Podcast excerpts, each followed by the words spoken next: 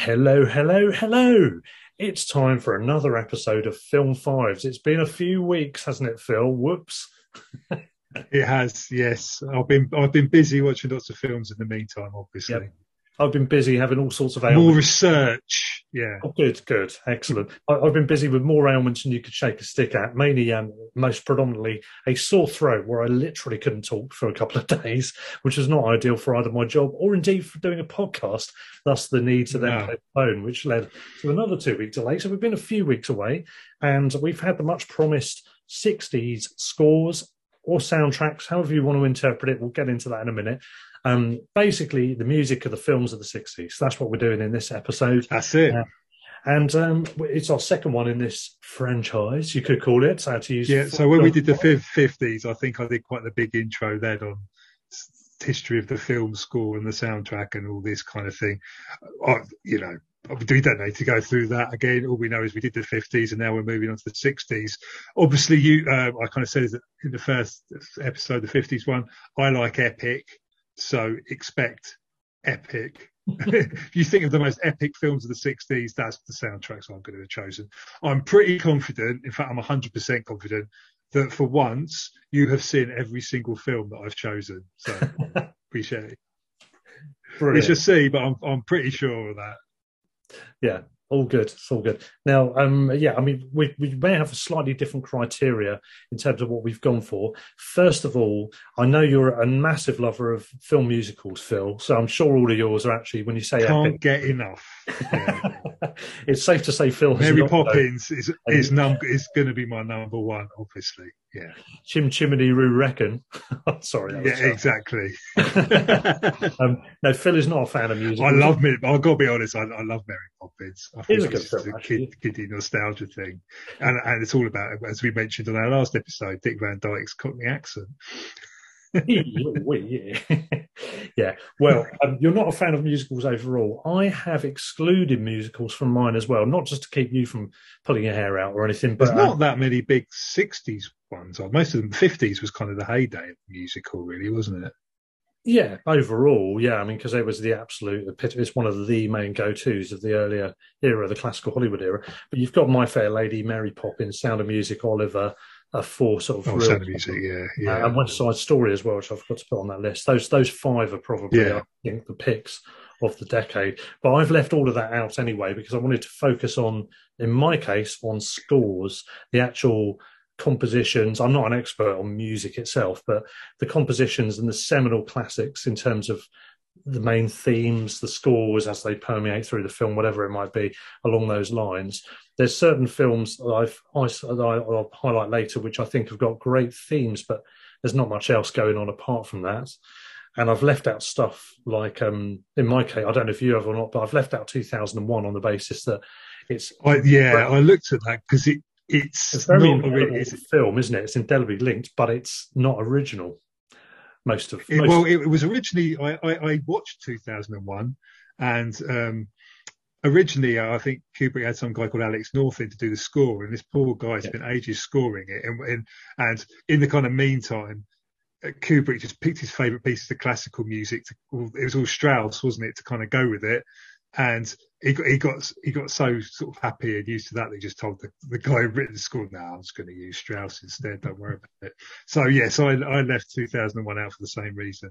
Yeah, fair enough. Okay, that's all good. It's all good. Um, yeah, um, so on that basis, we'll we'll go ahead. I mean, Phil, you you said you might go beyond just scores as such. We'll see what that means as, as we go. A little bit. Yeah. Okay. We'll see. Yeah. yeah. Um, well, I'm expecting a little bit more crossover on this one. I'm expecting us to have maybe three, two or three uh, of the same ones. We shall see. We haven't had that so much recently, so we haven't. So it's about time we got back to our old ways, isn't it? Yeah, yeah. um, I've got. Um, yeah, I think you're probably right. Looking at what I've got, that sounds feasible. Um, I thought this was um, real rich pickings. I think the 60s have got a huge amount of films with great scores in them. Um, yeah. Some kind of including a lot of continental stuff as well. Um, there's a few interesting uh, scores out there. Um, but obviously, it's it's a rich pickings both in terms of films and in terms of soundtracks uh, for the era. I'll go through all my long list of, of stuff that worthy of yeah. honourable mention. We can do that again, can't we? Yeah. yeah, yeah. I've got one of those as well. Yeah. It's got a lot of John Barry on it. You'll be surprised to hear. yeah, well, I mean, he was so prominent in the '60s. I mean, everyone's immediately thinking of Bond because of your love of Bond. But I mean, beyond that, no, Zulu, Midnight Cowboy. You know, yeah, yeah, exactly. Yeah. So we'll come on, on to that, no doubt, as we go. I think well, we think it's my turn to go first. We're going to go with that anyway. I believe so. We, we could break the sequence if we need to, if that's what it is. But um, Okay, I'm going to start with my number five, and I was expecting when I started looking into this, this might actually end up higher in the in the uh, standings, but I think in the end I've had to go for it at number five. I think it's one of I would say two or three films in my top five which really kind of are, are extraordinarily famous. They're also very indelibly linked with not just the film itself, but also the genre of film as well. And you mentioned the word epic earlier. Um, this certainly falls into the epic character, uh, category. It's one of the one of the great films of the '60s. Uh, it is the Maurice Jarre scored Lawrence of Arabia, uh, which, of course, as a film, is a story of T. Lawrence of the title. Yeah, it's um, based on his book, isn't it? Seven Pillars of Wisdom.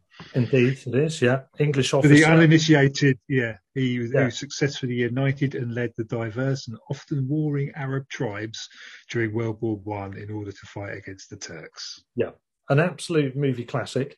Many famous scenes, yeah. in it. I haven't actually watched it back for this, um, but I, I watched it again a few weeks ago.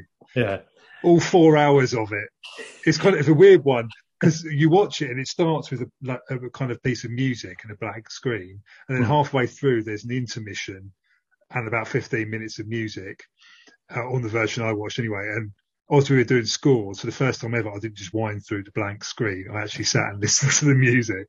Yeah, you could always go and make a tea as well while you do. but yeah, I mean, you've got the overture, which you had on a few things. I think West Side Story we mentioned earlier has a similar thing. It's got a, an image on the screen, but it's just the image. Yeah. While they have the whole overture play out at the beginning. So I, I, think that plus the intermissions, and there's a lot of long films, biblical epics, and all sorts of other stuff that had this. You had intermissions in that era, didn't you? A lot. Yeah. well. And again, you'd have those music, musical interludes to go in for that. And Lawrence of Arabia is a sweeping epic in every regard. You've got these enormous. It's about as epic as you can possibly get, really, isn't it? Yeah, the, the desert is. It's the, David Lean. Yeah, it's David Lean. It's yeah, it's it's big. It's big, big movies. It's long shots. It's wide angles. It's cinema scope. It's amazingly composed scenes and shots. Um, the desert is, is the star pretty much. You've got the sand dunes. It's just the indelible Yeah. image you have when you think of this film. You've obviously got certain classic scenes in it, uh, battle sequences, but also the scene where there's the mirage and or what seems to be a mirage. yeah, the, the famous scene. Yeah, Omar Sharif appearing. Yeah, Omar Sharif on a camel. no, um, it, it's it's it's an interesting one. So the I think it's the AFI voted this the third best film score ever written in history. Hmm. Um, and poor old Maurice Jarre, um, he was very little known at the time that this came out. He hadn't really done it. He, I think he'd done a kind of sort of some concert, sort of concert works. He was little known. So um, I think David Lean wanted William Walton, and then he wanted Malcolm Arnold. They both dropped out. So um, Maurice Jarre, he had, I think it was it six weeks to compose two hours of orchestral music for this film. That's pretty six weeks. challenging, isn't it? That's pretty brutal, isn't it? and oh, you can't you can't deny that he absolutely nailed it. I mean, it just matches and encapsulates everything perfectly. It's got the desert setting, the eastern themes. It's it's absolutely wonderful. Yeah, yeah. It, he's, he's composed a number of, of famous films as well, of course, um, through the Well, years. he, I think this was the first one that he did with with David Lean, wasn't it? And I think he did every single film that David Lean did after that. Subsequently, he did the scores for all the way through from this all the way through to um, a passage to India, sort of Yeah. twenty odd late years later. That's right. So you got Doctor Zhivago, of course, another famous film of the '60s, as another example. Yeah, he's uh, it- yeah, it's superb. It's just a sweeping epic of music, which perfectly fits the sweeping epic that is the film itself. It it, it encapsul- encapsulates the mood. I think what it does, what's good about the score is you it, it tells you where you are even if you're not looking. Well, yeah, you you hear it now. If you hear were to hear it out of context, and you start thinking about desert dunes, you know, yeah, and camels, and yeah. You know, there's there's certain films we talked about it, and we might talk about it again with westerns and um, various other genre films. Uh, I know Lawrence of Arabia isn't really a genre film apart from being an epic, you know, if, if you categorise yeah, that as a genre. Historical but, epic, yeah. But it's got that sense of his, historical significance, majesty, grandeur, and something continental, exotic as well, in the way that a number of Western soundtracks have become synonymous yeah. with the Wild West. You know where you are. You can listen to any Western soundtrack that's a typical soundtrack, and you know yeah. Western. And in, in in a way, you get that with epics. I think biblical epics you pretty much know you're what you're, you're listening to. Something. Yeah, they have that kind of opera, operatic yeah. kind of sections and Lots things like that, horn type stuff and all that sort of thing. With Lawrence of Arabia, obviously, it's a different slant, but it's it really does have that vibe, doesn't it? It's, great. A fantastic. Yeah, I mean, he didn't write all of the music in it, so there's a bit of Kenneth Alford's uh, March of the the voice of the guns, um, kind of prominently featured on the soundtrack, and there's another piece, uh, Colonel Bogey's March, the musical theme, which had been in Lean's previous film, The Bridge on the River Kwai, but you know, the vast majority of it, it's uh, all Maurice. Um, and he kind of obviously did, yeah, he had a very long and distinguished career after this. So other films I've written down that he did besides the David Lean ones are The Longest Day, The Man Who Would Be King, Witness, Fatal Attraction, Dead Poets Society, Topaz, and the absolute ultimate Mad Max Beyond Thunderdome. did he do Ghost as well? I think. I've got a feeling he did I'm Ghost. not sure actually off the top of my head. yeah, there's a whole load of stuff. Also, like the fact, I like the fact that he kind of started off in orchestras, but he didn't, he wasn't snooty or sniffy about it.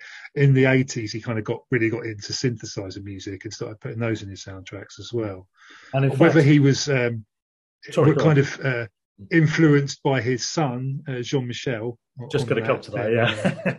yes, yeah. if anyone didn't know, Jean Michel Jarre, who had, was it, two or three famous tunes he released. Rendezvous, yeah yeah, Rendezvous be the classic. um, and he's he's a it's a musical family, isn't it? Yeah, and he's oh, he was born in 24, wasn't he? I think Jarre, and so yes, yeah. at this point he's in his 40s, isn't he? But he's or thereabouts when he's when this late 30s when he did this. Yeah, yeah. Oh yeah, sorry, yeah, 30, 38, 39, I think. Yeah. Um, so you know he's come to prominence, I suppose, not particularly early age, although a lot of composers, I think, maybe that was the case anyway. Yeah. Um, and I, I, love the film. As I, I, haven't actually seen it for quite a long time, um, but it, if you haven't seen this film, you've got to watch it. Just yeah, exactly. Yeah, yeah, yeah. So the sound. I'm sure you, you said you listened to the soundtrack. So it's performed by the London Philharmonic. Yeah. Uh, so Adrian Boult is listed as the conductor, but he couldn't actually um, adapt to uh, the intricate timings of each cue. So. Uh, Maurice kind of nipped in and, and I think did end up with most of the conducting himself. Yeah. At this point, by the way, before we go any any further, because I've probably covered all I want to say on this one, um, I just wanted to say a, a, shout out to Tim, my mate who's based in Switzerland, sometimes in Italy as well. Uh, he's a big fan of the show, uh, and um, he, he listened to the '50s ones. He said it was absolutely brilliant, but it took him days to listen to it because he had to keep stopping and checking out all the soundtracks, which is great because it's encouraging people to to do yeah. that. Please do the same. Feel free to pause, and and look up all this stuff. You can find most of it on Spotify. To be honest, Lawrence of Arabia, for example, is on there, um, so you can you can listen to whichever bits of it or all of it if you want to. Um, I'd recommend it. Yeah, why not have an accompaniment? We yeah. can't unfortunately have the music on it for copyright reasons, but uh, you know, next best thing we can talk about it with enthusiasm. and that, that's pretty much Fantastic. it for Lawrence Lawrence of Arabia. Other than to say, check. Yeah, me too. Hmm. Okay. So uh, moving on, so sort of slightly different. I've gone to the uh, kind of other end of the spectrum. I've gone to 1969, the tail end of the decade. My number five is Easy Rider. Ah, okay, yeah. So um, this was, I mean, I, th- I think it was just kind of really worth mentioning because this was kind of one of the very, very first movies to kind of have the pop rock soundtrack hmm. which is ubiquitous now, and that's what you get with kind of almost every film now, um, unless it's you know Christopher Nolan or or Steven Spielberg or whatever. And this was kind of where it all began, really. So and uh, Um, in case you don't know, the story of two bikers driving across America and they meet a lawyer on the way. Um, directed by Dennis Hopper, who's one of the bikers, also Peter Fonda and uh, Jack Nicholson with the guy that they meet on the way. Famously shot without any screenplay whatsoever, just a kind of couple of ad lib lines and the names of the characters, and they kind of off went off and made it. What I love about this is the film cost something like three or four hundred thousand dollars to film. So for the actors, for the production, for the film, for everything to do with the, the visual side, three four hundred thousand dollars. The rights to the music licensing cost over a million. So some, about roughly about two thirds to three quarters of the budget of this film was the soundtrack, and it, it and it, it kind of changed the game really because you suddenly had Steppenwolf and the Byrds and Jimi Hendrix and Bob Dylan or all all on the soundtrack, and suddenly you had a kind of this thing where I mean, until the '60s, many filmmakers they kind of treated the soundtrack as sort of background music to build moods or underscore underscore kind of key plot elements. But Dennis Hopper, he put this sort of right up front and center, almost as an additional character, and that's something you see in like a Tarantino or an Edgar mm. Wright film. Now, this is the first film, I believe, that kind of ever did ever really did it, and it's also another film that was kind of the film where studios realised that they could hand some money over to low, sort of avant-garde directors for low-budget films, and they could actually make quite a lot of money for them if you know if they struck gold, so to speak. I mean, I won't say it's a great film. I think it's kind of. I'm really happy I've never had to watch the original four to five hour cuts. oh, um, I've obviously watched the. What I've obviously watched the theatrical release. Yeah. It, it, I mean, it's dated a little bit, but but one thing you can't can't deny is the power of the music that goes all the way through it and the influence that it had on kind of soundtracks ever since. Yeah. It's got um, Dennis Hopper in one of his earlier roles. Well, not early, early, but his kind of early familiar. Yeah, yeah. And, uh, directing Jack, as well. Jack yeah. Nicholson and uh, Peter Fonda, who's the late Peter Fonda now, isn't he? Uh, no longer with us. Um, yeah. And um, it's, uh, yeah, it, it's a very distinctive film. You're right. It's kind of like it is front and center, isn't it? The the music it changes what yeah, I think, I, I think pretty much all the songs have been previously released. Yeah. before the film came out. I think a couple of songs were written before the film, and I think that yeah, they went and they went out and actually picked the songs, which which is what as you know Tarantino and Edgar Wright do now so well.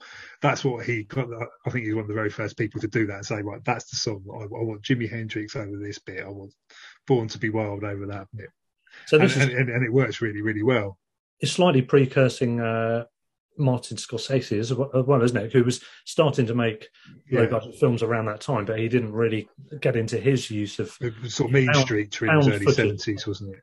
Yeah, sort of found yeah. um, found music. I think is the expression. I can't remember the uh, it's what they called it now, which is basically using existing songs uh, to yeah in a film. But yeah, I, I, don't think it's a great film. I have to say, but that's not no. what this is about. You know, it, worst film in no, the world. it's it's, very about, influential from both a visual and kind of and and the, and the kind of directorial styling. You know, there were other people who then went off with a camera and yeah, took too many drugs and saw what came out. you know, see what they could make uh, afterwards. But yeah, I, I mean, the soundtrack absolutely great. It's reached number six on the uh, Billboard album charts, and I think he probably still shifts quite a few copies now.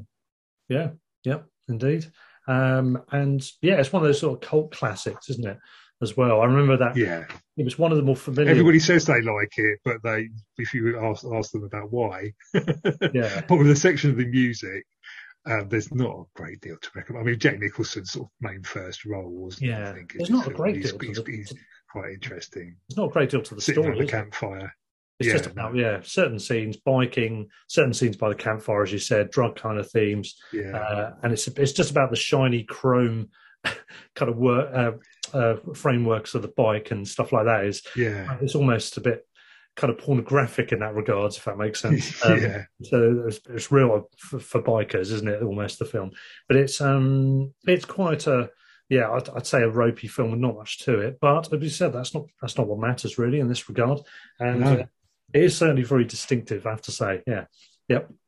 Okay. Right. Anything else on that From one? now onwards, all of my all of the rest of my films are genuine film scores. I just I thought that would be an interesting one to kind of start with. Yeah, I mean, I didn't, I didn't give it a second thought. I, I, I saw it on my list of things to look at, but I didn't, didn't give it a second thought, to be honest. Yeah, but yeah, fair enough. perceptions might change from one one person to another. But anyway, yeah, that's that's okay. Interesting. Should we move on then to my on to your number four? Okay, well, I'm into, see what you have next. I'm deep into Phil territory here, uh, which I think tells you one of two things that you, will all know about. Um, I've moved into the Bond factor hey. here. There we go. Okay. I, I, listened to um, obviously the six films, Bond films. Um, well, if you don't count that Casino yeah. Royale random thingy bob that was going on. There's six other Bond films uh, from the era, including the first one, of course, Doctor No in '62. Yeah. Got From Russia with Love in '63, Goldfinger '64, pretty much a, a, year each at the beginning. Um, I might mention Thunderball. Yeah, I mean, I, I, had two or three. You only live twice. Exactly. There's two or two or three that I could have put in here. I and you also got On Her Majesty's Secret Service as well. Have exactly. I missed any? Yeah.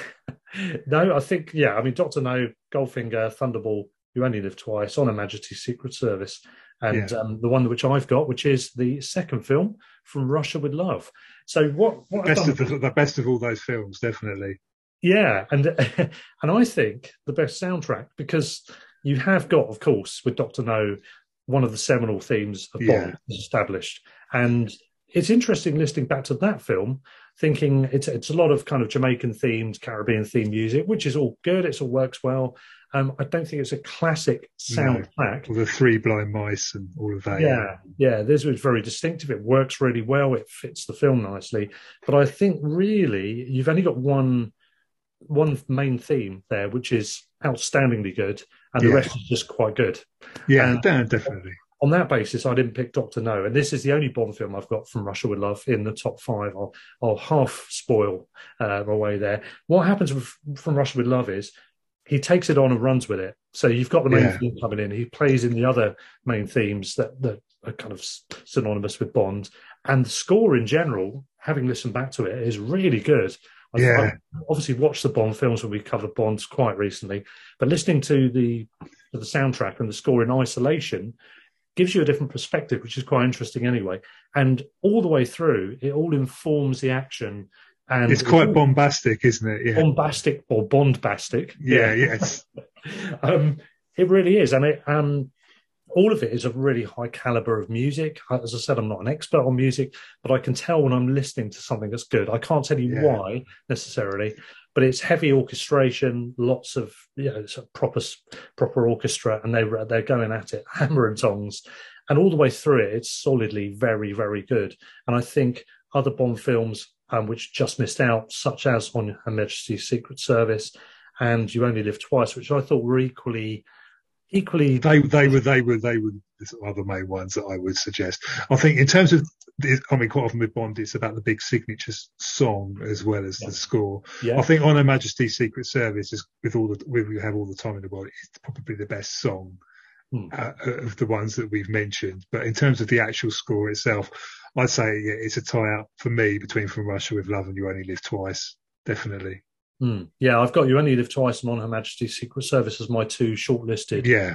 misser outers from the Bond canon. I, have chosen not to actually, spoiler, have any Bond films because I thought it was too obvious. so You've got Easy Rider ahead of Bond. I, well, yeah, I, I, I, mean, when we last time we started talking about Bond, we did a three hour plus podcast, so I thought I'd uh, abstain on this occasion. But they're fantastic pieces of work definitely. And when you hear it, I just can imagine the visuals that go with it because I've seen those films so many times. Yeah, and again, it does. Again, it's one of those soundtracks, one of those scores which does inform the action, um, particularly from Russia with Love. All of them, all of them do, um, and it what it does, it just um, it gives you the flavor, you know, those punchy yeah. kind of like little notes that just cut through and uh, give you the urgency and the, the fact it's an action film, it's a thriller, it's a spy film. You can feel that through the through the notes, the way they they punch the air. And um, he's great, John Barry. Also, he's he doesn't sort of limit himself to. I mean, quite a lot of the scores around that time were kind of orchestral only. But I mean, the main James Bond theme is a guitar. You you wouldn't get that with maybe some other composers. He kind of mixes and matches and chooses kind of certain instruments and certain instrumentation for certain passages, and he does it absolutely brilliantly. Yeah, not only in Bond films either. The, the guitar yeah. usage in the '60s. I think that jangly kind of electronic yeah. sounding guitar is quite uh, synonymous with the '60s in general. But I think at the forefront of that is your man there, John Barry. He really is uh, at the forefront of it. Of course, the film itself, for what it's worth, we won't go on about from Russia with Love too much because we've already mentioned. Yeah, go back and listen to the Bond podcast if you've got exactly. spare half a day just to say, um, it's a Bond film where he willingly. It was discussed at depth. Exactly. Yeah. He, he, gets a there's an assassination plot involving a naive Russian beauty. Uh, he willingly gets involved in that plot. Tatiana Romanova. Soviet encryption device that was stolen by Spectre. Yeah, yeah, we'll say no more about it. So back over to you, Phil, for your number four. We're rattling along today. So my number four, um, I've uh, yeah, I've gone for the Great Escape pretty oh, yes. obvious. yes. Speaking as an England football fan, he is one of those ones that's kind of fairly obvious choice. So, um, written by Elmer Bernstein, um, American composer and conductor, not to be confirmed with confirmed confused with with Leonard Bernstein, who did West Side Story. Yeah. Um, obviously, the story of Allied prisoners of war um, planning several hundred of their number to escape from a German uh, POW camp during World War II. Directed by John Sturges, who also did lots of other military type films. The Eagle has landed, Ice Station Zebra, Gunfight the OK Corral, Magnificent Seven, Bad Day Black Rock, etc., etc. Starring the likes of, well, the big ensemble cast, Steve McQueen, James Garner, Richard Attenborough, Charles Bronson, Donald Pleasence, James Coburn, um, David McCallum, etc., etc. But each of the major characters has their own kind of musical motif, kind of based on the main theme. And the themes in this, I mean, it, everybody knows what they are because it's just you watch an England football match and you hear the brass band in the background playing it all the way through. But it's not. I mean, the military themes in this are uh, the sort of marchy kind of themes the ones you most people think about associated with this film. It's not all that, there are um, kind of a lot. There are other kind of bits of music within it as well. Um, there's warm, softer themes that kind of humanise the prisoners and endear the audience towards them, um, as well as the the kind of the, the big bangers, as you might say. Uh, it's it's yeah. a great. I mean, I mean, Bern, the popularity of this particular soundtrack, Bernstein lived off kind of the, the royalties of this for, for the rest of his life. I mean, he did compose a lot of other soundtracks, but I think this was the one that basically paid the paid the salary and everything else was just for pleasure. Yeah, it's an absolute classic film. It is a classic soundtrack. The theme, the main theme in particular, is. I uh, watched it for ages because it was one of those things that you watched on a bank holiday as a kid.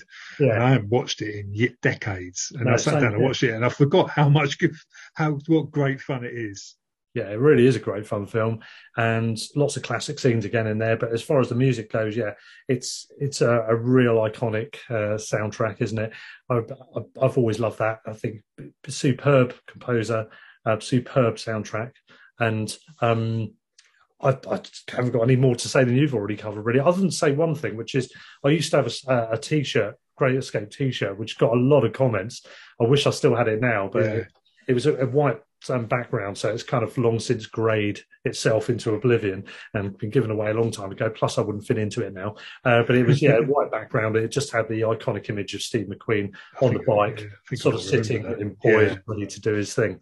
Uh, it's great, great. I love well, it. that's seen as one of the best stunts ever done. You know, yeah because because it's you know the difficulty in driving up the kind of the kind of grass and jumping over the barbed wire fence. This isn't a spoiler. You all, I mean, you all know this. I mean, I mean, a bit more on Elmer Bernstein. So, in his uh, early, he was born in 1922. I mean, quite a lot of these composers that we're talking about are all of the same generation. Um, he faced a lot of censure in the 50s uh, during the McCarthy era because he'd written music for a communist newspaper. Hmm. And so, but he still had bills to play to play. He still had bills to pay, so he went off and made films for kind of more kind of like exploitation type films. So you had the guy who wrote The Great Escape and some other films I'll get onto shortly.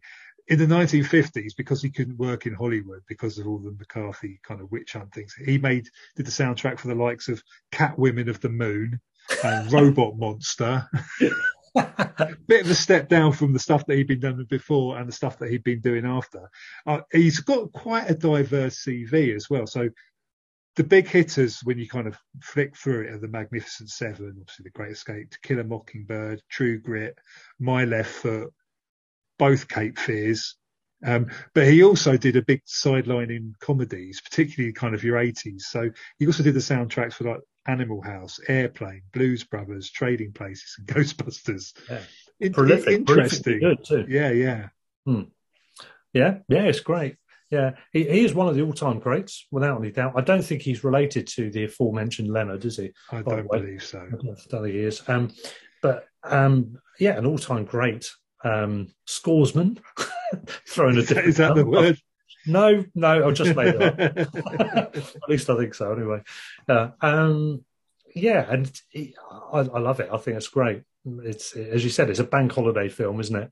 Um, and uh, one of the all-time classic war films, and the music is not letting it down. Not uh, one final point on it. It's also got some of the more classic accents done by actors. Another another one thing that I enjoy. So you've got Charles Bronson playing a Polish guy, a airman, I believe, and he's almost you can hardly understand a single word that he says, and I don't know what he's trying to say. Uh, he's still good. I mean, he's quite a kind of, you know, menacing kind of athletic actor. And James Coburn playing an Australian, which I didn't actually realise he was playing an Australian until he said he was Australian towards the end. I remember the. I thought he was trying to do an English accent all the way through, thinking, "What? What is he doing?" Yeah, I remember that dawning realization. It was tra- tragic to discover. yeah, yeah. Well, I wonder if it was actually the reason he mentioned it at the end and said, "By the way, in case anyone doesn't know, I'm playing an Australian." Yeah yeah. Obviously, yeah. Another final final note on it. Supposedly based on a on a true story. I did a bit of reading up after watching the film on how true it was. The answer is not really that true, but it makes for a very good yarn. Yeah, it certainly does, and of course, it has a number of classic scenes in it as well, doesn't it? Which we'll uh, get get onto, I'm sure. Uh, another time if we ever talk about that again, but we'll uh, we probably should. We'll do uh, war films at some point, won't we? Exactly. Yeah, I'm sure we will. Yeah. Um, um, so yeah, that's that's great. So Back to you for number three. Right. Okay. Well, we move on. We move genres again, and we do cover something which we have done before. So again, I won't dwell too much on the film uh, once I've mentioned what it is, but uh, it's a seminal classic in terms of soundtracks. It's from the spaghetti western oeuvre, but oh. it's, it's a fistful of dollars. Having listened back I think this is okay. the best, uh, the best of the um, the trilogy. Um, really? Yeah. Controversial. I know. I've yeah, listening back to it and listening to it in isolation, without which what I've never done before. I've only ever seen it when I watched the film. Um, I think it's the, the better score. It's it's the first signature of the Clint Eastwood man yeah. with no name character. So it's all the imprints I think are from there. For a few dollars more is really quite derivative of this soundtrack. Yeah, there are some different strains and notes and and arrangements, but it's essentially, you know, it's essentially born of the same uh, same yeah. thing. Um, so this is the original of the three spaghetti westerns, of course. Uh, the general concept: stranger rides into town, um, known for his deadly rivalry between two of the, factor, uh, of the factions, the Baxters and the Rojos. Instead of fearing for his life, the man uh, the man plays the two sides to his own advantage. So that's the general concept. It's the loner. It's, it's, it's kind of a remake of a Kurosawa film, isn't it? Is it Yojimbo? Exactly. Yeah, Yojimbo. Yeah, indeed. So it's the it's the lone warrior, the lone kind of bandit. I mean, it's originally it's just it's a unemployed samurai, isn't it? I think in Yojimbo, and and in this, it's basically yeah, it's the gun for hire type of character, but who seems to be acting for on his own. Uh, so that's the general background to it. It's Clint Eastwood, of course, in the main role. The music, oh, well, directed by Sergio Leone, of course, and the music is by the great Ennio Morricone. Uh, we've talked about him before, of course, in yeah. a number of. We did westerns, yeah. Yeah, I mean, he, he is an incredibly prolific composer, Italian, of course, as you'll guess from his name if you didn't already know. Um, he's worked through generations and decades, all sorts of very interesting, eclectic, abstract soundtracks that he's done on a, a whole variety of films. A lot of it in uh, in the Italian cinema um, area, but also he's worked across the waters. Yeah, uh, I haven't watched that much Italian cinema. I think how much stuff I might have been missing out there, really. Yeah these these quirky notes, these flutes and piccolos and strange kind of compositions that he comes up with in A Fistful of Dollars and the rest of the spaghetti western stuff that he's done um, is also stuff that he's done before and since in Italian cinema and in various other films for various countries as well. He's worked yeah. across the world. Um, just a quick word on him, first of all. I mean, he was um, born in 10th of November 1928 in Roma.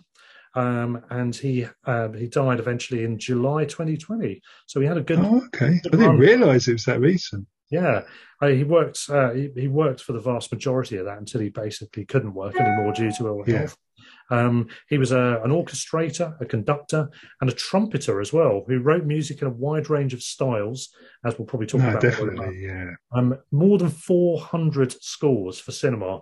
Uh, and that's and, ridiculous. With TV as well, that is, yeah. Yeah. Um, as well as more than 100 other classical works. Um, he's widely considered uh, one of the most prolific and greatest film composers of all time. I'm not going to argue with that. I no. think that's 100% the case.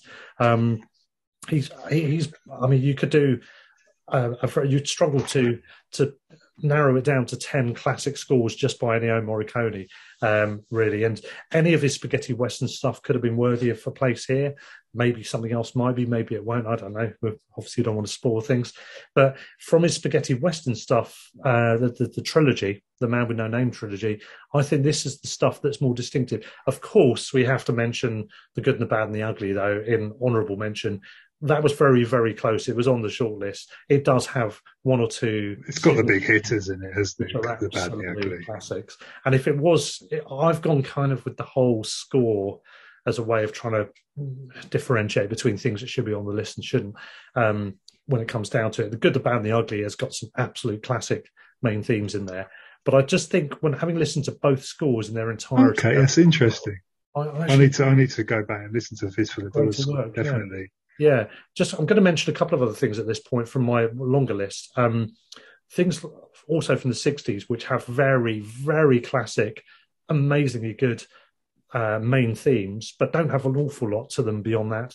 Azorba the Greek, which, if you don't know what that is, you just Google it and you'll realise yeah, you, yeah. you know what it is. It's, That's Italian film, isn't it? Um, I'm not sure who, who made it. Actually, okay. it's, it's um, Zorba the Greek is um, with what's his name, Anthony Quinn, isn't it? As, uh, yeah. as the eponymous character. Um, and it's it's the Greek theme you've probably heard. If you've yeah. you ever think of any Greek music, it's that. Um, not a great deal to the rest of it.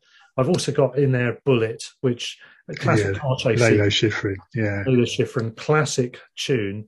But I didn't really like the rest of the soundtrack. It's all quite generic and a bit too twiddly, jazzy 60s stuff for me. I don't don't like it too much. And A Shot in the Dark, um, the um, Pink Panther. The, the, the, the, is that Henry Mancini? Is it? Yeah, it is. Yeah, Henry yeah. Mancini, another classic '60s composer. That's where most of his best work probably is regarded to have come from. Um, those are all classic theme main titles, but then I don't yeah. think overall scores are particularly of any particular merit. So that's that's why I didn't put the band, uh, sorry, the good, the bad, and the ugly in there. But um, from the Man with No Name trilogy, it's a fistful of dollars at number three. Fantastic. Oh, an excellent, excellent, excellent thing. I need to go back and listen to the soundtrack. I watched a film 18 months ago when we were doing Westerns. Anyway, my number three. Yep.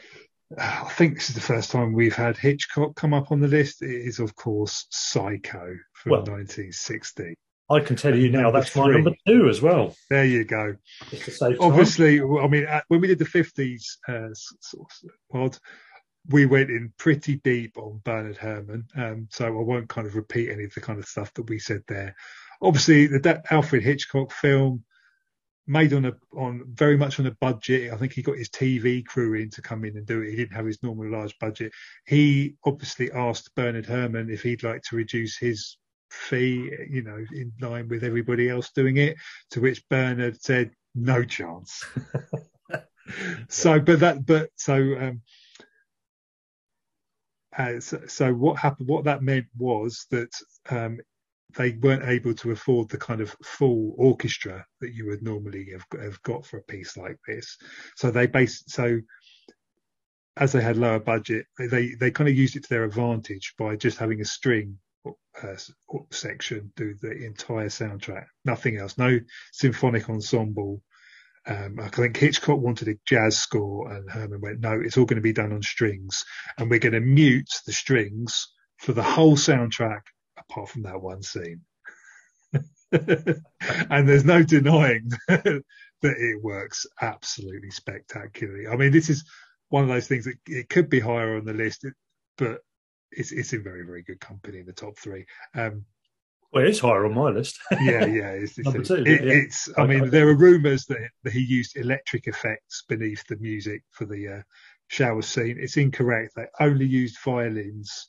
Um, uh, inspired, I think, by the Hungarian composer Bela Bartok. He created these horrible well, I shouldn't say horrible, violin pieces that he kind of borrowed. And, you know, it, I think uh, sort of um, surveys and things say that it's the scariest theme of all time. That and Jaws are the two that kind of ominous and scariest sort of sounding things you can kind of ever imagine. I mean, it's, it's an exceptional piece of work. Yeah, the um, I think the earlier music as well when she's escaping with the money and she's driving and there's a wipers going at night and she, there's a facing front kind of view of her driving um, and the, the music starts yeah and orchestration starts coming that's all really good as well that really yeah so the main theme it kind of it sets this like a sort of tone of impending violence because for the first 20 minutes not really anything no. really happens. But it's it's kind of unsettling and you think well something this is uncomfortable. Something's not kind of quite right here. But you're kind of there's more and more tension just kind of builds up and builds up. I mean it's absolute masterclass in how, how to kind of do that thing. And because he had the black and white um, kind of film i think that I think Herrmann kind of used the kind of um, sort of single tone color to kind of like match the black and white, the, yeah. the kind of the visuals, and it just it's just. I don't. It's it's it's absolute masterclass, world class, whatever you want to call it. Hundred percent. It's one of the absolute all time great soundtracks. It's beautiful looking. The film as well, beautiful black and white. At a time where a lot of stuff was coming into color, he stuck with black and white for this particular film because he thought it would suit the um, what he wanted to do with it in terms of uh, the, the, way he wanted to tell the story. Um, and um, I said that that soundtrack, as you said it, it, it, it there's just a, it's kind of smooth and rolling, and it, it, kind of just takes you sweeping along, very beautifully orchestrated. But also, as you said, there's those hints and that's that those, niggly little undertone, isn't yeah, it? There's just something not quite right here. It's very, very Hitchcock, isn't it? Even though it's not obviously him composing the music, but that fits yeah. the Hitchcock mode so well. And then, as you said, the, the, the absolute classics shower scene that everyone has talked about forevermore ad infinitum, um, which of course uh, famously has the intercutting, the editing, yeah. the um, was it chocolate sauce or whatever it was for the plug yeah, yeah. all of those things, and you think you've seen more than you have, and all that stuff.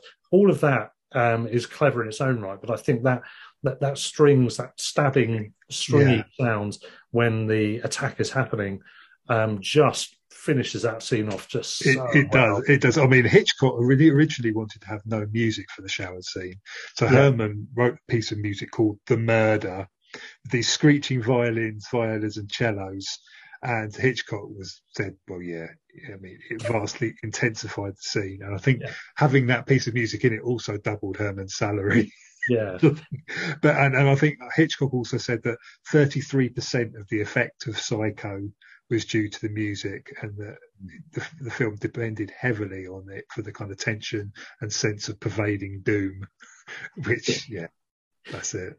Yeah. And I think not all films need music.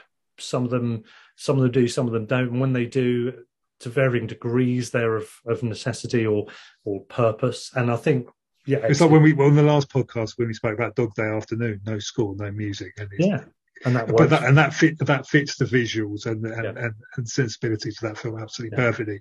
And in this case, it, it, it the music it ups the tension. It it completely and utterly kind of fits the visuals.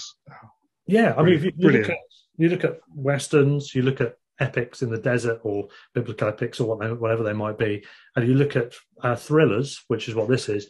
I think you there might be an argument against it, but I think you pretty much need the music to be a character in the story, either to set the mood or to actually kind of drive the mood, which is what I think it does here. It is a character in the film, isn't it? Which we, we yeah. mentioned when we talked about this before. And I guess you could say there's a little bit of a link to the Easy Rider there in, in one sense.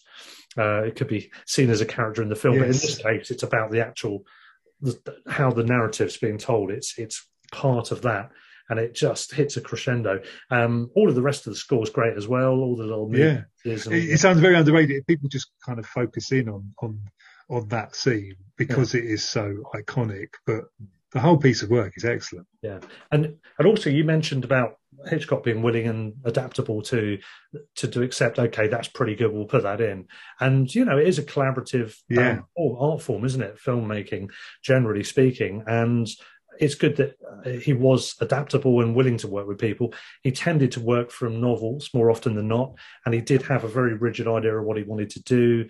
It, the um, storyboarding was all mapped out in advance, and all the other stuff again yeah. we talked about before in the, the very first episode of this yeah. series.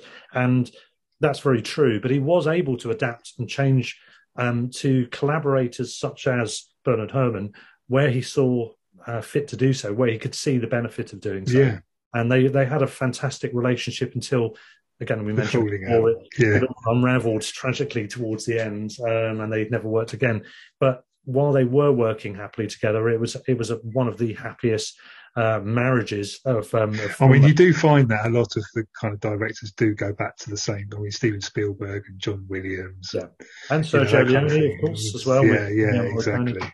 Yeah. And David Lean and Maurice Jarre, yeah. Yeah, they have the dependable right hand man that they know is going to understands what they're trying to kind of yeah. portray. In the same way as, as a lot of them will use actors over and over yeah. again. Well. Hmm. Absolutely. So yeah, so that's your number three, and that's my number two. So we kind of um, jumped ahead of our usual break points. My um, number two um, was Lawrence of Arabia, which we've already discussed. Oh, yes. Okay. Yes. Okay. Well, that's uh, any more to say on on Lawrence? it's great. Just yeah, yeah, listen to it and you'll start feeling thirsty straight away. yeah, exactly. It's just all that sand and yeah. the need to rehydrate. It's almost as if we need to do that. And you may have noticed we haven't mentioned drinks. We're not drinking tonight, Phil. Night off tonight, yeah. Yeah. Yes, I'm just uh, I'm not used to. I'm not up to the pace of it. You know, um, can't, can't haven't got the alcoholic toleration having had so many weeks without doing this podcast. Of normally having beers. So yeah that brings us really just to our number one. So are we going to take a break there and leave a little bit of drama yeah that sounds good. Yeah so on and so forth. Okay we shall be back with our number ones with any other um, top fives that other people have sent us and also with our honorable mentions list as well. Uh, that's fantastic. In part two. See you in a moment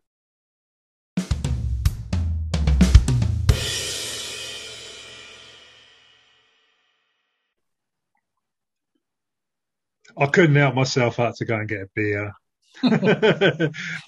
Glycosomatics. so, so um, I'm on the Northern Monk and I'm on the Neapolitan Ice Cream Pale Ale. Oh, six point two percent. It's all right actually. I couldn't oh, drink a lot of it, but you know, normal size can. It's all right. Yeah, it's not healthy to have too much ice cream, is it? But yeah, yeah. Well, say psychosomatic. That's perfect. When we just talked about psycho, uh, using yeah. the same words again. Anyway, yeah, I'm still on the sensible stuff due to recent ailments. I'm trying to take it easy. Um, a bit of Earl Grey tea and water. I know how to live. Rock and roll. I've got a stag do to go to this weekend, so I've got to be careful in advance of that. Yeah. Right, okay, on to our number ones. Normally we start with number twos in part two, but we're already up to number one due to our crossovers yeah. and not not be able to talk about because we're not drinking as much, we're not talking as much nonsense. exactly, and we can't go into excruciating detail about orchestrations. Really, not being um, classicists at all, as it were, uh, in the music front. But okay, on to our number ones. I think this might be the same one. We'll find out in about five seconds. As I, I think reveal, it is. That my number one is Once Upon a Time in the West. Ah, that's all you got. I've got good, the bad, and the ugly. Oh yeah.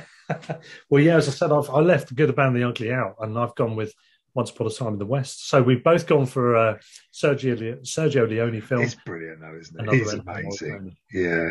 I mean, as I said, as I sort of alluded to earlier, Good, the Bad, and the Ugly. It's got probably two his two most famous pieces of work in the kind of the main theme that mm. everybody and and the kind of the agony and the ecstasy, the the the graveyard piece of music, um, and I think that for my for me that slightly elevates it above the others. But that, I mean, they're pretty much indistinguishable.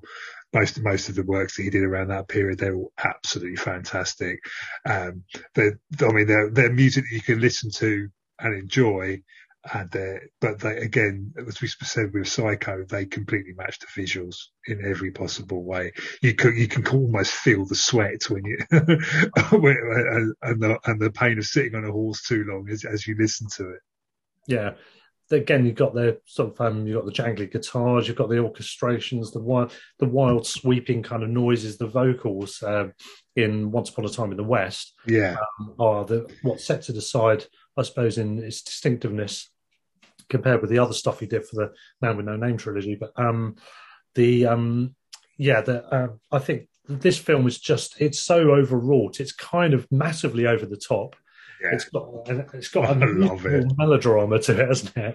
I mean, um, we did go in deep on both films when we did our westerns episode. We did. So we'll we'll try and keep it to the music, the sound and uh, the score rather. Yeah. yeah. So on on the musical side, I mean, it's um as I said, you've got the operatics, which is the the key difference here, I think. Um, again, you've got your typical motifs in terms of the Ennio Morricone um, kind of odd notes. There's those really outstanding surprise notes that pop up. Yeah. And um, and kind of punctuate the uh, punctuate the air, punctuate the film. Um, it's it's got a grandiose, it's got an epic sweep. You yeah. could say in, in, the way that Lawrence of Arabia has. Um, very heavy on the music. Um, it's kind of it's front and center again, as quite often the case with his films. Um, obviously, you've got with with Good, the Bad, and the Ugly some some main scenes where it really cranks up the music, and it's just the same with this with Once Upon a Time in the West. Um, it's centerpiece. You've got those set pieces like the uh, the guys waiting at the train station, the fly on the right road, the beginning, yeah, an accidental bit, and those those extreme close-ups, as you said, the sweat, you, the claustrophobia of the, the, climate as they're waiting, and something's about to happen. The tension builds. The music, hundred percent, is part of that tension building. Um, sometimes by not being there, as well as the moments when it is. Yeah, I think that's clever the way it comes and goes to, to, to help that. That oh, yeah story along. It's, it's, it's brilliant. I just uh, we've talked about it quite a bit when we were talking about our western. So because yeah, that's probably our second longest episode after James Bond. I would have thought, yeah. And it's so at the forefront of the, the, the film that we couldn't help doing so at the time.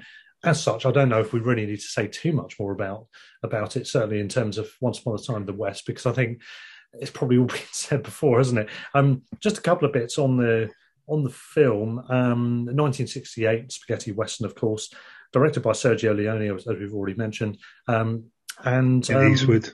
Yeah, Clint Eastwood. well, this is this one is um, Once Upon a Time in the West. It stars Henry Fonda, of course. Yeah, in his cast against type role as the bad guy, man in the black hat, and he's horrible. Yeah, he really is. Yeah, exactly. Uh, you've got Charles Bronson, who we've mentioned, of course, in the Great. Yeah, you can understand what he's saying a little bit better in this one compared to the Great Escape. Yeah, Jason Robards, and you've got the Italian flavour as well um, in triplicate. Not just the the director and the yeah. uh, and the um, composer, but also Claudia Cardinale as a, as the then newly widowed homesteader of the story. Uh, widespread, uh, sorry, widescreen cinematography epic scale. Um, it's beautiful. It's by Tonino Delli Colli. So you can another... literally see the flies landing on the camera, can't you? Yes, yeah. exactly. Um, and yeah, absolutely superb. What I'll probably say, because we've spoken about that soundtrack in particular in quite a bit of detail, I'll probably just go on say a little bit more about Ennio Morricone himself, actually, and this obviously ties in with yeah. your your number one choice too. Um, we mentioned he was born in Rome, and what I didn't mention was he um, he's the son of um, Mario Morricone, who was a musician as well. So he comes from a musical background. Um, when he was born, he was it was under fascist rule, a, a whole different world of difference yeah. back in those times. Um, his family came from Arpino, which is near Frosinone. No, I don't know either. you could be making this up, and I'd have no idea. Yeah. um, he, had uh, he was one of five siblings, um, so quite a big family, classic Italian scenario, I suppose. Um, and he lived in Trastevere, which is in the centre of Rome. Uh, his father, we mentioned he's a musician. He was a trumpeter. Sorry about the cat noise in the yeah, background. I can, I can hear the mewing in the background. I sort of let her out as we speak. Um, um, his, his, father was a trumpeter, and um, he performed in light music orchestra um, while his mother set up small textile business. So that's his background, fairly modest kind of background, but the musical family element obviously is the key here. And it was his father who taught him to read music and um, to play several instrument instruments. Um, he did go to a musical um, establishment as well for his education, Saint Cecilia Conservatory. Uh, where he took lessons under the guidance of Umberto Semproni, who I think we can safely say is also Italian. Uh, and he formally entered the conservatory in 1940, it says here online, at the age of 12, um, enrolling in a four year harmony program that he completed within six months. And he studied trumpet, composition, choral music under um, direction, and um, he would later dedicate concert pieces to, to his uh, tutor there. Um, oh. And then he went on to, um, well, plenty more studious activities. Uh, and as we know from his enormously prolific work, as he yes. said, over 400 scores for film and TV, I think it's safe to say he got started quite quickly. Uh, we won't go into his whole his whole biography here, but uh, you know that, that gives yeah. a bit of a backdrop to to the man who made this music for these two great films that we've chosen as our number one. Yeah, so he would have been in his sort of late thirties again when he made these films. Um, what I, I, mean, one, I mean, good, the bad, and the ugly is the daddy, as far as I'm concerned. So previously. Um, Morricone had kind of scored Leone's films in post production phase. When I did The Good, the Bad, and the Ugly, he worked on the themes together with um, uh, Sergio Leone before the shooting started, with the kind of music inspiring the film as much as the, the film was inspiring the music. And he was even kind of playing the music while they were filming to kind of line up shots and that kind of thing, which I think was kind of quite revolutionary at the time. Coordinating kind of camera movements to match it. I mean, it's. I mean, the, I mean, the good, the bad, and ugly. It's got. It's the compositions themselves. They contain gunfire, whistling, yodeling, Um, they have an actual, they blend an actual coyote into the in, at the beginning of stuff, the credits into the kind of the, the, the main two pitch theme, which resembles the howling of the coyote. And then uh, the three main characters, well, the good, the bad, and the ugly, um, they they have the same theme, but all kind of played by a different instrument. So Clint Eastwood's character has the flute, Van Cleef has the ocarina, and then the human voice for Eli, Wallach as the ugly. And but it, it, it's just all those little touches that the kind of themes and those little motifs they work so well. And for me, I think as I mentioned it earlier, the ecstasy of the gold, uh, the ecstasy of gold, which plays just just was kind of yeah, Tuco's running towards the the cemetery towards the end. It's just one of the f- best pieces of music ever written. And you watch that and you see him running and hair stands up. I mean, it's also the intro tape Metallica used before they go on stage. So, and it works so well then. I bet a lot of kind of hip hop bands have kind of sampled quite a lot of the sort of soundtracks. Yeah. Sort of, this particular soundtrack. Um, and, and, but it, it also has like the, during the Civil War scenes, they've gone, I've got this mournful ballad, story of a soldier, which is kind of much more sort of poetic and mournful compared to kind of the desolate themes that you have in other places. It's just, it covers everything. It just works so well. Yeah. It's the best soundtrack. It, I, I, think I said it when we did the Westerns. It's my favourite soundtrack ever made from any wow decade. It's the business. Boom, it's right up there, yeah. And uh, as I said, watching it in conjunction with the film, obviously, which is the intended way, uh, it really does do everything you've just said. It really just puts yeah. the hairs on the back of your neck up, and that's got to be worth something, hasn't it? That if yeah. to do that. It was interesting that I've I've gone down the line of listening to the, the scores only. Yeah, see, I haven't done that. I've watched the films, but I think yeah. should I? I, I should. I no. I should. I should. I should listen to more film. It's film, an interesting experiment. Scores in isolation, really. Yeah.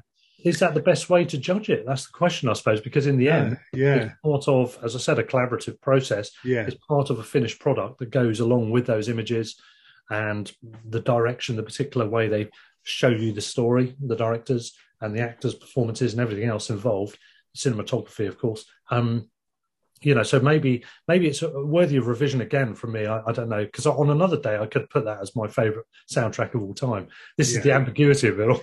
no, exactly. Something else, isn't it? Yeah. Okay, well that's that. Um, I, just want to, I just want to sit and watch it again now.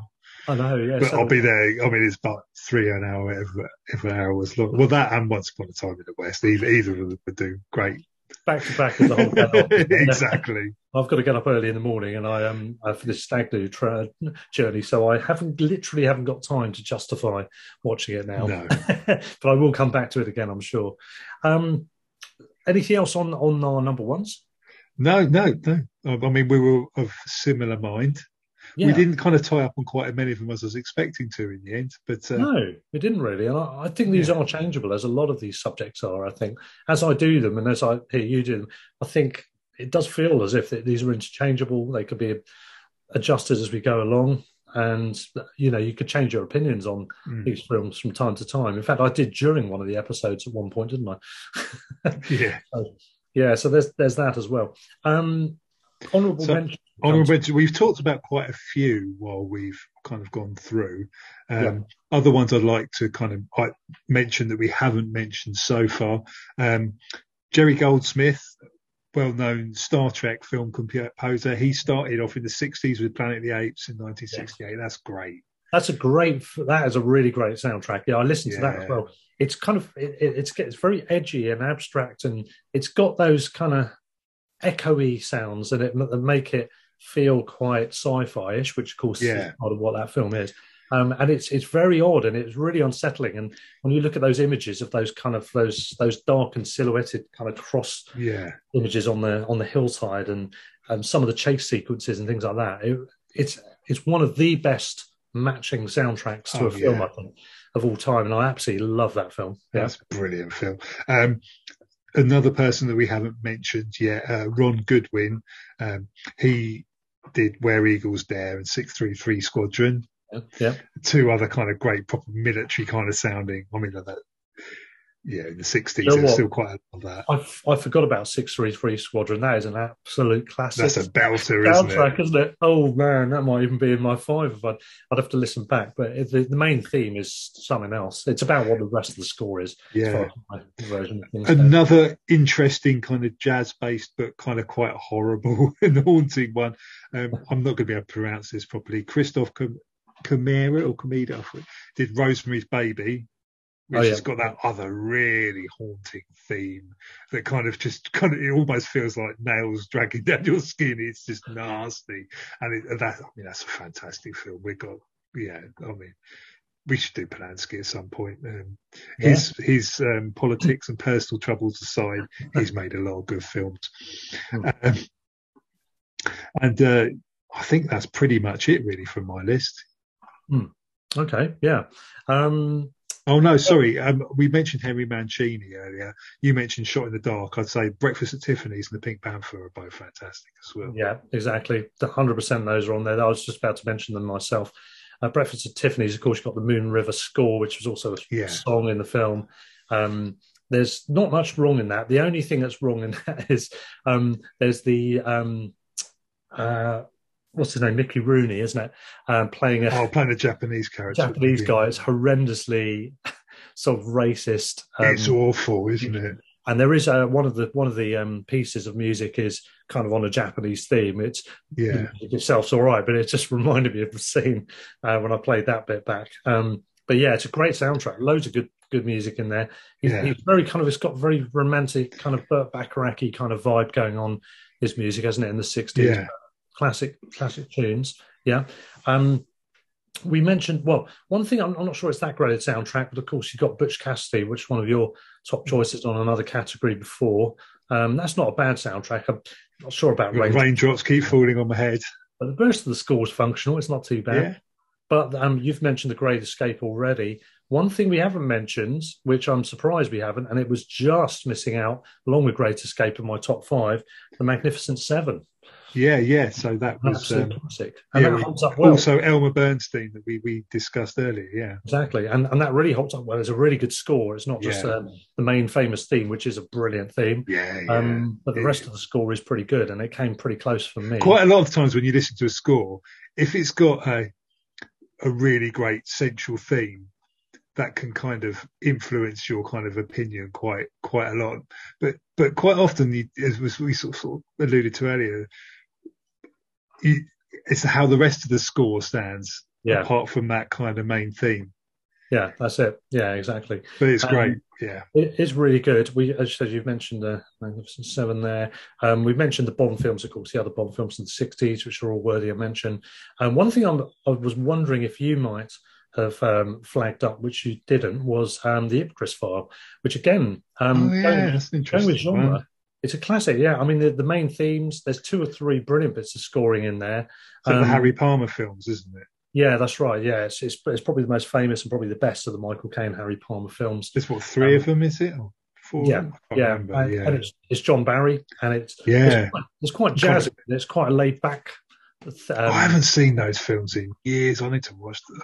I need to binge on have a Harry Palmer evening, I think, or something along top those lines. thrillers. I mean, Ipcress Yeah. Film is, Proper Cold War thrillers, aren't they? it's brilliant. It's it's a really really good.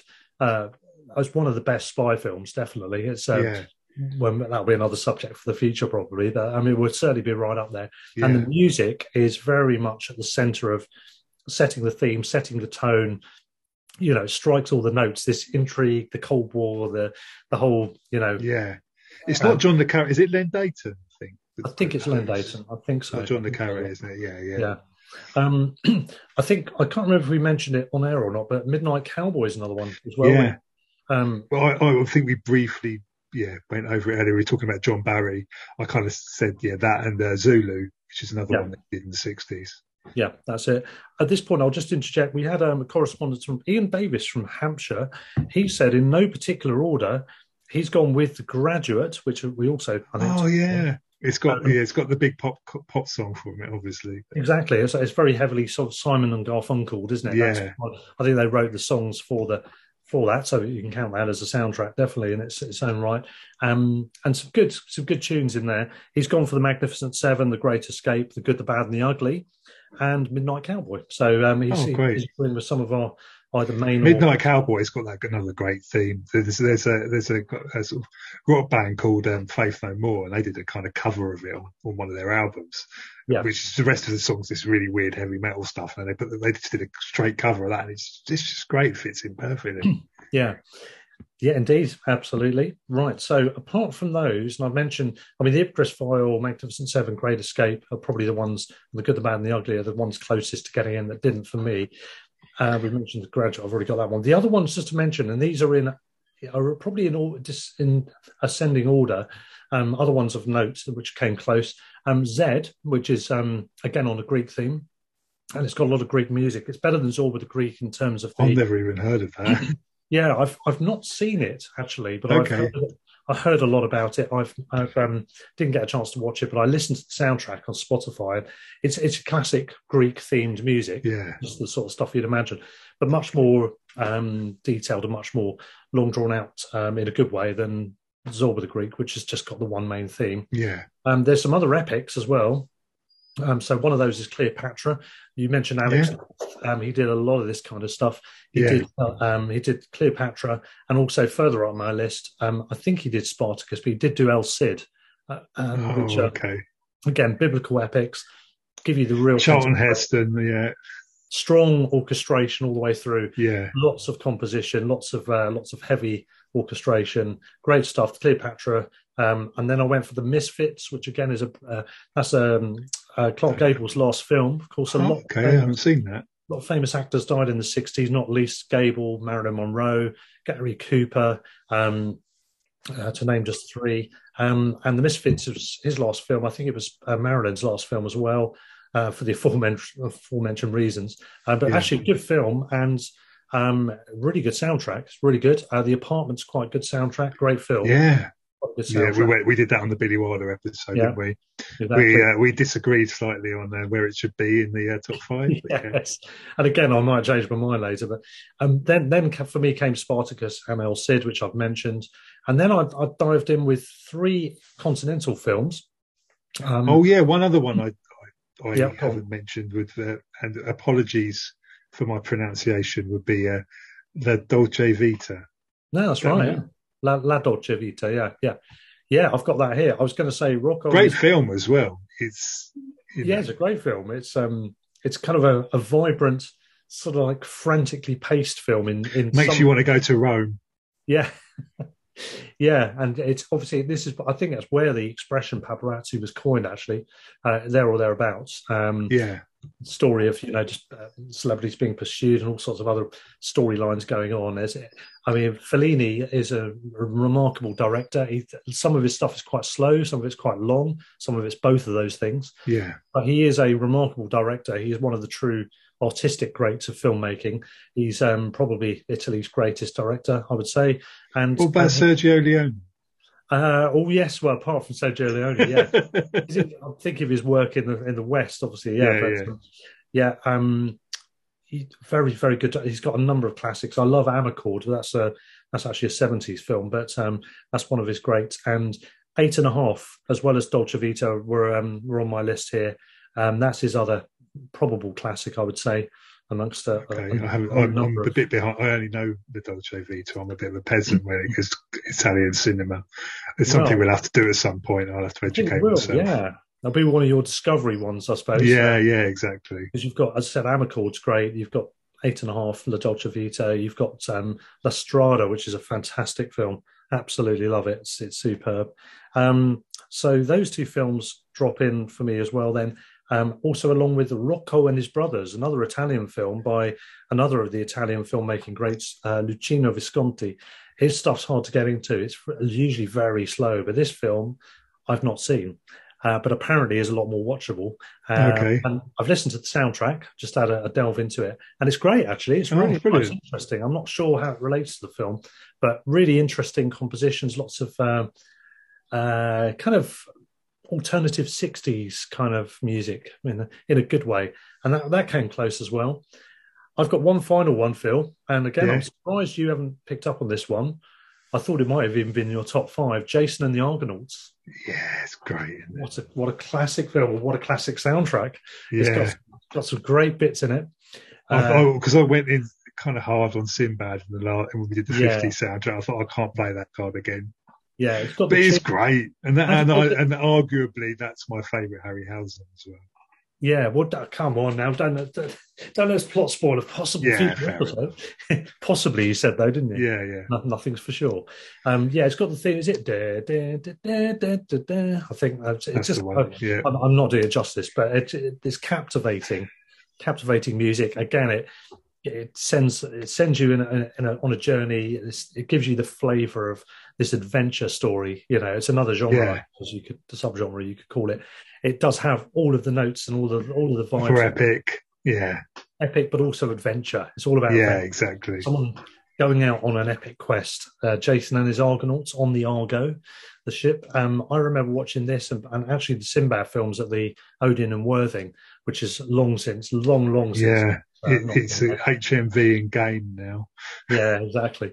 But it was um, one of one of my happiest childhood memories was going to see these. Um, uh, what would you call them? So like the monster monster movies, a little bit, aren't they? Yeah, kind of the sword and sandals stuff. Yeah, sword and sandals. Yeah, um, but that was that was a great one as well. Any others from you then, Phil? No, I think I think yeah, I think that's pretty much me done. We probably missed some other stuff off. I'm sure we probably. Apologies have, if anybody's shouting at us for missing off something that we've missed. But I have watched a lot of films in preparation for this. And next time we do it, I will watch a lot of films and listen to a lot of soundtracks as well, because you mi- you miss out on certain nuances. Well, there might be a great piece of music that didn't make the final cut. yeah, kind true. of missed out on. That's a good point, actually. Yeah. Okay. Right. So we're going to move on uh, to our next subject then, um, which we've. This is going to be great. I love. I love this we, what we haven't done much of, we've done not a great deal on actors and directors, but we've done those recently. Yeah, yeah. We've done genres recently with Heist Movie, and we've done obviously the films of 2021, and we've done soundtracks, 50s and 60s. So we need to move back into one of our other categories. So we're going to do a studio again. So far, we've only done Pixar, I think, to my knowledge. Um, so we're going back into the world of um, animated studios, and we're going yes. to go for a continental theme as well. Uh, studio Ghibli, the Japanese yeah. animation studio. Um, we'll go into detail on it later. It, it is it is apparently Ghibli, is how it's pronounced, uh, according to my. We're going to do all the Miyazaki yeah. films. I can't wait to watch them all again. Yeah, there's the Miyazaki film and others besides as well, which yeah, yeah, check yeah. out too. Um, there's a good good range of I don't know how many there is there probably 30 to 40 altogether but I don't know uh, but some of those nowhere near that I thought it was about 15 20 no I think if you delve into it there's other bits oh okay whether they're worthy of note or even worthy of looking there's at. A, there, yeah, there's um, there's only a few that I haven't seen, so uh, yeah. I'll be making my kids watch those, and they love them, so it's not a yeah. problem. That will be no problem at all, and Miyazaki will certainly be at the forefront of yeah of our, our choices there. I'm sure that's not a plot spoiler to say. Um, however, we'll leave it as the studio in general. So any other interesting choices are welcome uh, between yeah. Well, yeah, uh, yeah. Let us know if you uh, want to a top five shout out on, on the Ghibli, send them in. We want to hear, do you know your Spirited Aways from your My Neighbor Totoro's? And yeah, exactly. I can't wait. It's going to be great. I've watched Castles in the Sky for year for a few years. or Howl's Moving Howl's Moving Castle watched quite recently, but yeah, I'm glad to watch it again. It's great.